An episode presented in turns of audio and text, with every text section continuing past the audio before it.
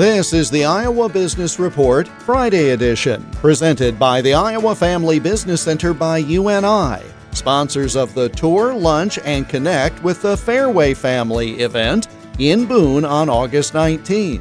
Learn more by going to advanceiowa.com. If you have a hard time getting motivated to go back to work on Mondays, you're not alone. Two thirds of us have what's known as the Sunday Scaries, that dread you feel as the weekend winds down and a new work week is ahead.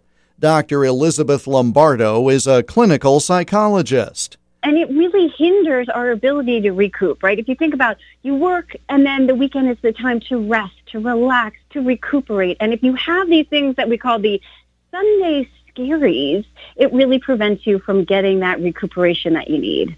So if you have the Sunday scaries, you have this anticipatory dread.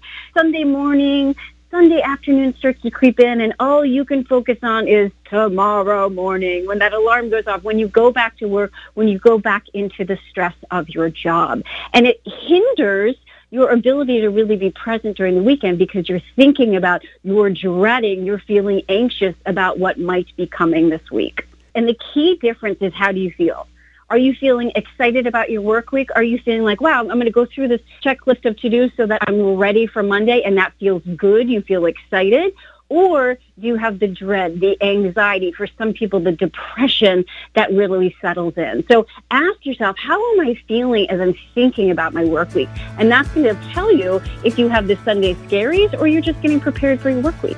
More with Dr. E, as she's known, on the Iowa Business Report this weekend on many of these stations. I'm Jeff Stein for the Iowa Business Report.